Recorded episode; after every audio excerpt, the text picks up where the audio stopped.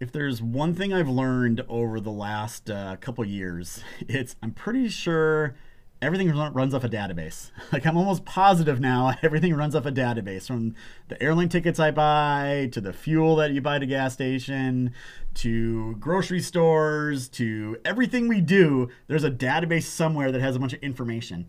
And the more you can standardize that information, the more valuable it is and the more you can do with it. So I know this because of what we do at Diesel Laptops. We standardize fault codes and put them in a database. We standardize labor times and put them in a database. Now you can look them up easy. You can apply them to your VIN number. Created a VIN number. Our VIN lookup tool, it's a database of ones and zeros essentially at the end of the day uh, and letters and numbers, right? So everything's a database. And VMRS is what this episode's about. It comes up in a lot of conversations. If you've ever worked with a big fleet and do anything with parts or labor, the word VMRS or the term has probably come up. So in this episode, we have Jack, who is literally the expert. There's no bigger expert on the face of the planet with VMRS than Jack. And he's going to break it all down for us what it is, why it's important, how it works, and what you use it for. So take, uh, take a good seat here, enjoy the episode, and I know you're going to learn something for sure. Well, Jack Poster here. Welcome to the show. And I know today we're going to talk about VMRS. And I think I found probably the most expert person I can possibly find on the planet when it comes to VMRS coding and VMRS I and what so. that is. I hope so. Thanks so much for the invite, too, Tyler. Yeah, yeah. No, this is this is great. Like I, I don't I don't know if we've actually maybe we've met at a trade show or something. So this is what I love about the podcast. Mm-hmm. I get to talk to people yeah. and make introductions, and I get to learn something through this whole process as well because VMRS is something I know a little bit about, but I'm using an acronym here that a lot of people might not even know what the heck it is. So why don't you just kind of explain VMRS to everyone at a high level, and then we'll we'll dive into the details. Sure. It does stand for Vehicle Maintenance Reporting, which you'll notice I paused there with reporting standards. Uh, it was developed in 1970 by maintenance professionals they wanted a universal language. So VMRS over the years has become the universal language for maintenance, sort of like the musical notes. Uh, it's embedded in most software, and I can tell you most people that are using it don't even they might not even realize it. But uh, that's basically it's the main reason to use VMRS is for reporting. Over the years, people have used it for reporting more than anything else. And that's why I highlight reporting standards. And I work for the American Trucking Association, the Technology and Maintenance Council, and um, we've been in charge of it since then, and uh, it's been ongoing since then. And I've been there 17 years now, so I'm the guy in charge of it. Well, let's explain it a little bit more when it comes to parts, right? So I know there's different coding for different things, but let's focus on the parts for a little bit because that's the one I'm most comfortable and familiar with. Sure. And, and that's what most people think of when they think of VMRS. Yeah. So basically, what we're doing, what it does is creates like a categorizational system by components and subcomponents and major major components. Can you break down, I guess, like what a code looks like and, and what those different digits mean, I guess, when people look at a, a particular code and a part number? Yeah, uh, VMRS, what most people know of is the component code, which is known as code key 33. It is comprised of nine digits we took a nine digit number and cut it into three pieces the system, then the assembly, and then the full nine digit is the component code. So, for example, 013 is brakes. Doesn't matter what type of vehicle, it could be Freightliner Cascadia, it could be a Ford F 150, it could be a motorcycle. 013 are brakes. That's the high level. Then we took it and split it into different assemblies. So front brakes is 013001. Rear brake parts would be found in 013002. A couple other examples would be steering. All steering parts 015. Tires 017. After treatment exhaust 043. So when you add all nine digits together, you get the component code. Now, some users only go to the six digit. They're only concerned, let's say, just front brakes. They just want to know what would my front brakes cost, spend, you know, what's the reliability? 013001, that gives them that information. If they want to pinpoint the component, they'll go to the nine digits, which the one I know by heart is 013 001 024 front brake front brake drum, and so forth. So that is what most people think of when it comes to VMRS, that it's just a nine digit number, but it is much more than that. Yeah. All right. So I want to break this down more for the audience here. So basically, in this example that Jack just gave us here, 013-001-024 is a is a front steer axle brake drum. Uh, the the question, uh, the the point I want to make to people here, it doesn't matter what brand it is, right? It doesn't matter if it or what part number it is, right? It could be a Gunite, it could be a Webb it could be a motor, it could be it could be anyone's brand and it could be any for any size axle 12,000 pound steer axle or a 20,000 pound steer axle doesn't doesn't matter we're still just talking about the brake drum and yeah. if people that are doing maintenance on their vehicles especially fleets actually categorize their part numbers this way and the same kind of methodology works for labor to a degree as well i think mm-hmm. you were kind of hitting on here but kind of the next question is like well what's the benefit of doing this and i think what you were kind of alluding to here is like well now if i actually know every time I replace a front brake drum, I can start doing a little bit of analysis and a little bit of work to figure out what's going on with my drum. Can you can you break it down a little bit? Like what what do people actually do with this information once they code everything? Well, what makes it good is by using these universal numbers instead of having to rely on a part number from the manufacturer. If you're in a, in a service operation and you want to just know how much we spent on brakes, 013 you don't have to rely on five different part numbers that have been superseded over the years. If you want to dig deeper, 013001. It also allows you to spot trends. By pulling up these numbers, you can pretty quickly see what's going on in your on invoices, in shop, and inventory and warranties. So the benefits are, we all know part number. It's part number roulette, I call it. Uh, you can buy the same brake drum, from five different suppliers, you're going to have five different types of part numbers. Some are going to be hyphenated, some are going to be capitalized. When you want to get a report, when you want to see your cost, reliability, having that one number makes life a lot easier because the computer reacts to an 013, 001, brings it right up. That makes life a lot easier.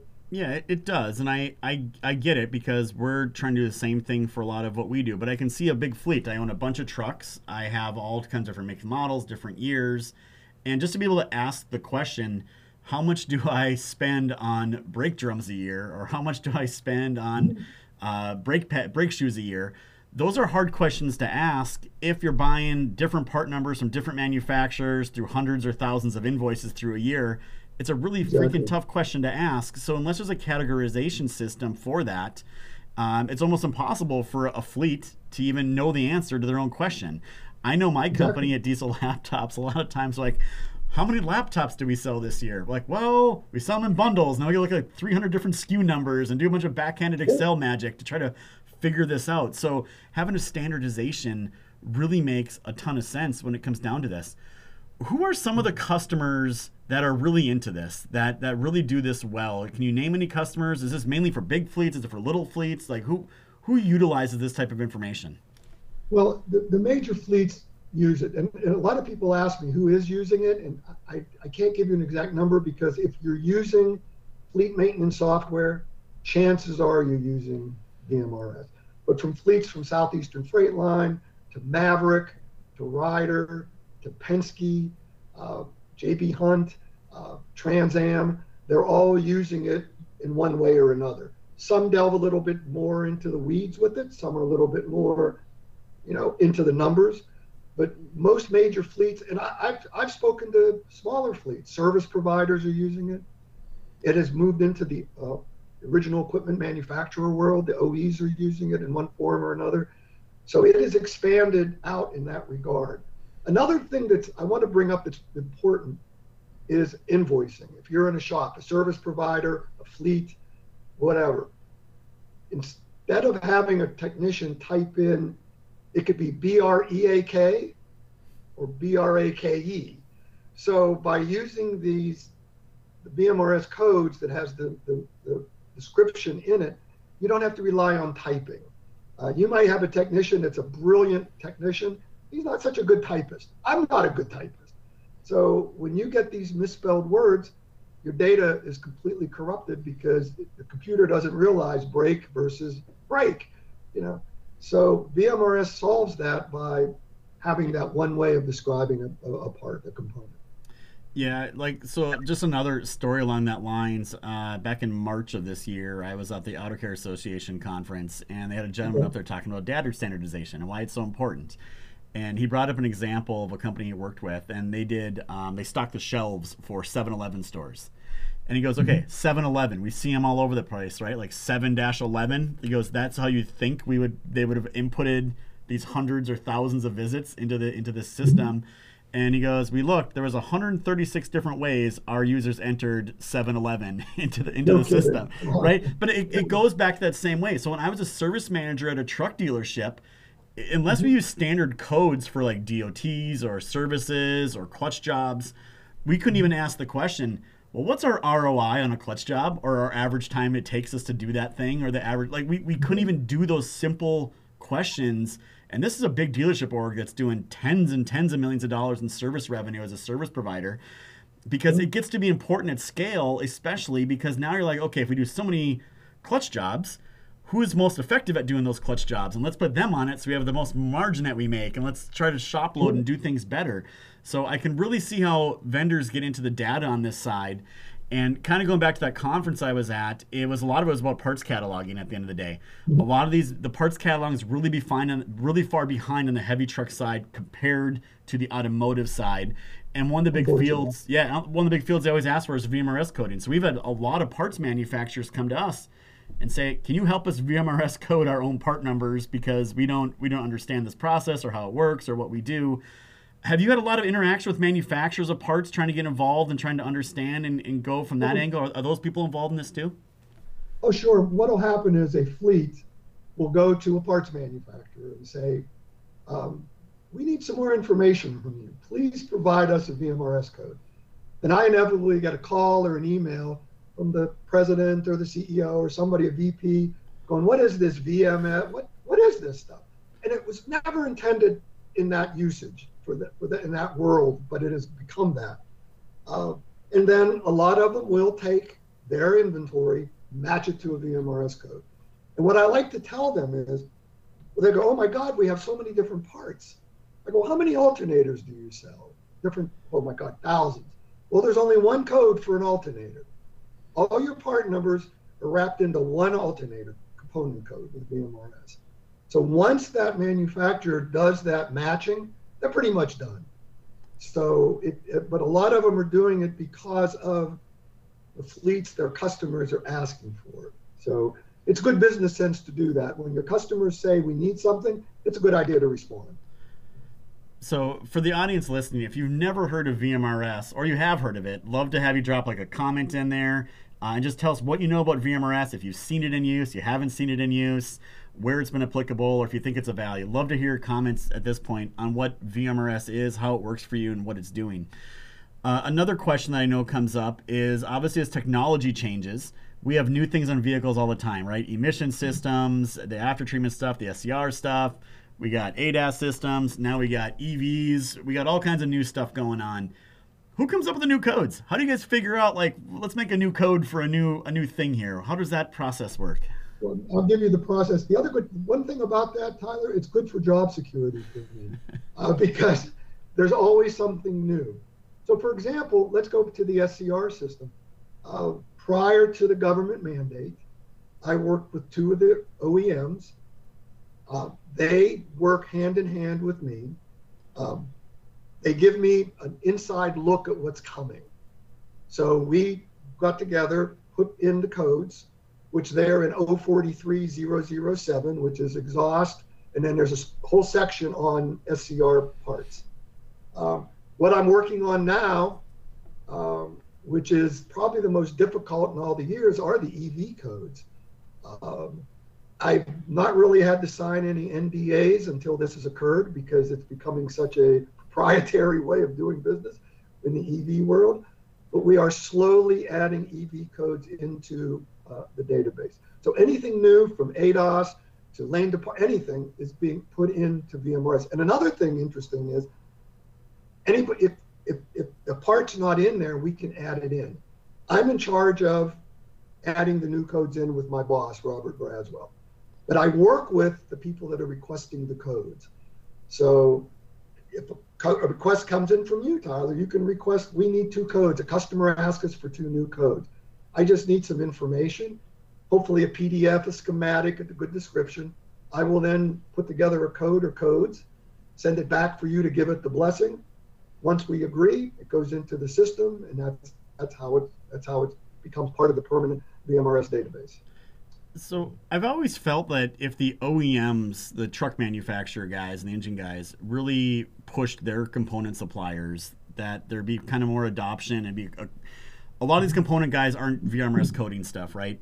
Um, but they're not. I mean, they're being kind of asked by fleets. But I, I, think if the OEMs ever actually started to push them, like the the PACCARs and the the Navistars and Freightliner and all those guys, are you seeing those guys? Are they involved at all much at the OEM level, the truck OEM or engine OEM level, or is it kind of a side thing for them, or what's their involvement in this process? Well, they are some to a more uh, more degree than others. Uh, they are asking their suppliers because when you think about it, the OEs don't make all their parts. I mean, they're buying parts just like anybody else. They've gone to their suppliers and asked for the VMRS code. Um, the main thing with that is anybody using VMRS, one word I st- highly stress is audit. Audit what's going on because it's part of a data stream. You want to make sure that what you're receiving is correct uh, and double check. I'm not saying to fire people that are doing this, but just keep them aware of what's going on and double check what they're doing. But yeah, the OEs, the manufacturers, more and more are coming into the fold of adding VMRS into their systems. So let's talk about that for a second, right? Because I do see that occur occasionally where people have multiple, you know, you got multiple locations, multiple people trying to enter data. Obviously, you're not just using parts that are on your shelf. You're using parts that you're buying from other parties. You have to add in your system, add a mm-hmm. VMRS code to them. So, like for example, front bumper. Uh, one person may say, "Hey, that's a frame-mounted component. It should be on the frame." uh, and they go look up the mm-hmm. frame, you know, component code and find something there. And then somebody else says, no, that's actually part of the hood or the front end of the truck. And they, they go to a different, now, now they've coded a bumper two different ways. How do you guys go about training organizations or is there a process they can go through to try to get everyone on the same page or what do you guys recommend they do to try to get consistency across the organization when they don't get that VMRS code from the people that are supplying those parts? I'm glad you brought that up. Uh, that is a problem where you can be purchasing parts from three different entities all in the same day. When they arrive at your business, you're going to see three different VMRS codes for the same part because a human being is attaching that code. Uh, we do offer, and it's free, we offer training with VMRS. With great one good thing about the pandemic is with Teams and Zoom and everything else, we're offering free free training. Um, so that's the first step.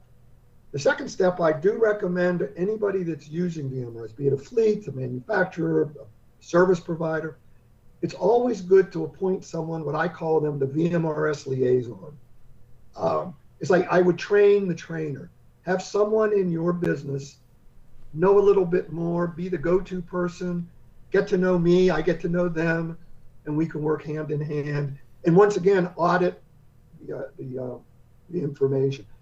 I do auditing for some companies where they'll send me 25 different codes and say, hey, can you take a look at these? I don't need to know the pricing, black that out. I don't even know where you're buying it from. But it's good, no matter how long you've been using VMRS, it's always good to brush up on it at least once a year. Uh, we train our techs constantly. It's a good idea to train on, on, on VMRS. Another thing, even if you're a technician, um, you might not be a technician all your life. You might move up to a VP and service director where you are going to run into VMRS. So instead of hitting a brick wall when you get to it, if you learn a little bit about it and know some about it before that, you're pretty much set to move up the ladder if that's what you want to do. But we do offer free training. It's a simple matter of getting a hold of me. We offer materials, uh, books, you name it. We can try to help you out in any way we can.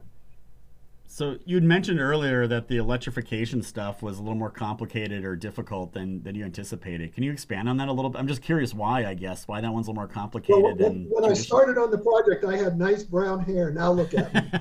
I'm just kidding. Um, it's it's a whole new world, Tyler. I mean, I uh, I wish I was a younger guy that I could see what this comes to fruition. Um, when I get for years the parts, the component requests for something. Okay, I know this. This is easy to grasp, but this is the first time that I've looked at the components and I'm going, what is this? And then when I see the diagrams and the schematics, I'm going, oh my goodness. So, but what's neat is, and um, our offices are in Washington D.C. I, I work from home. I'm in Pennsylvania, but unlike our Congress, we work with it's a very democratic process with VMRS. I'll work with anybody, uh, the OEs, the manufacturers, fleets, to put the codes in. So I don't arbitrarily just put codes in. I want to work with people that are the experts. Uh, another area we're starting to move into is recycling and waste. Uh, a lot of waste companies and recycling companies have specific equipment needs and parts. So we're adding that in, and um, you know that is a lot of different parts coming into that. So whoever's out there that wants to add codes in, it's just a matter of working with us and giving us some information. Well, if you have to look down the future, uh, you've been doing this for a while. I, I, gotta imagine you got a you got a protege or someone coming in eventually behind you here. But where what challenges or where do you see the future of VMRS coding going to if you look down the road the next five ten years? Well, the future is, and it's like anybody else, it's going to be AI. I mean, I might be replaced someday by just a, a laptop. You know, I don't know. Uh, but there still has to be some personal interaction. Um, it's it's going to be an interesting ride with the EVs and what technology might come after that. Um, it's it's it's difficult keeping keeping up. I'll be very honest with you. Um, things are changing. The other thing with EV that go back to that is a lot of the companies are proprietary and, and the other thing that some of them are startups that I talked to a year or two ago and they're no longer around, which is something I'm seeing a little bit more and more of, where they get into the EV world thinking they're going to make a big splash and then they nothing comes about with it. But uh, I think EVs are going to be a big thing, whatever after that. And if AI comes into this world too, it might it might affect this also. I don't know. Um, yeah. But we try to keep up. You know. Yeah, you're right. You know, go back to your earlier comment. You're absolutely right. I remember going to Navistar's e-mobility sensor, and they're showing us all the components. I'm like, what the heck are all these things? And what what are they doing here? Why is there coolant lines running everywhere and all these things? I was like, okay, this is not what I thought it was going to be when I first got up there. So I, I understand the complexity thing. And yeah, the world's changing fast. Even over here, we're starting to do some AI stuff and trying to make things easier sure. for people. A lot of a lot of shortcuts, a lot of tools. Uh, Jack, if someone wants to get a hold of you or learn more about VMRS, they're interested in bringing it into their organization or just learning more, where where should they go? Yeah, I, and I encourage this. Please, there's and one thing. There's no such thing as a dumb question when it comes to VMRS. I don't care how long you've been using it. Ask it. So you can get a hold of me at jposter, J P O S T E R, at trucking.org. Uh, my phone number to my office is 703 838 7928 uh, come to a TMC meeting. I'm I'm we'll be there in November and uh, March, excuse me, in New Orleans. We're going to have one in the fall in Raleigh, SuperTech. Uh, feel free to interact. Please contact me. If I don't hear from the users, I'm assuming everything's fine. And you know what assuming does. So uh, I like to hear from the users. That's the only way we can make it better is hearing feedback from the users out there. So please get in touch.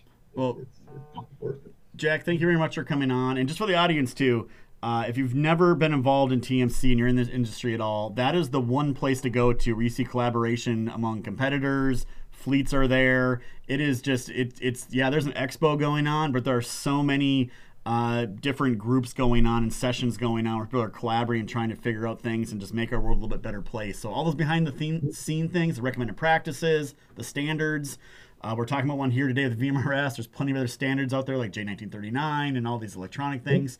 It's all coming from TMC. So it's a great organization. We've been a member of it since day one here at Diesel Laptops. I will for sure be in New Orleans in March because first of all, I love New Orleans and it's TMC. So hopefully, Jack, I'll get a chance to meet you there, grab you a drink at the bar or something. Yeah, I look forward to it. Yeah. Awesome. Well, thank you very much for coming on. We're going to end the episode as we always do. It's not just diagnostics done right. You got to also have some standards. You got to know what you're working on, how much money you're spending, where it's going. That's how you be effective at your job. That's how you make your company more money. That's how you just try to get through everything. So, thank you for watching. Thank you for listening. Like, comment, subscribe, share. We'll see you on the next episode.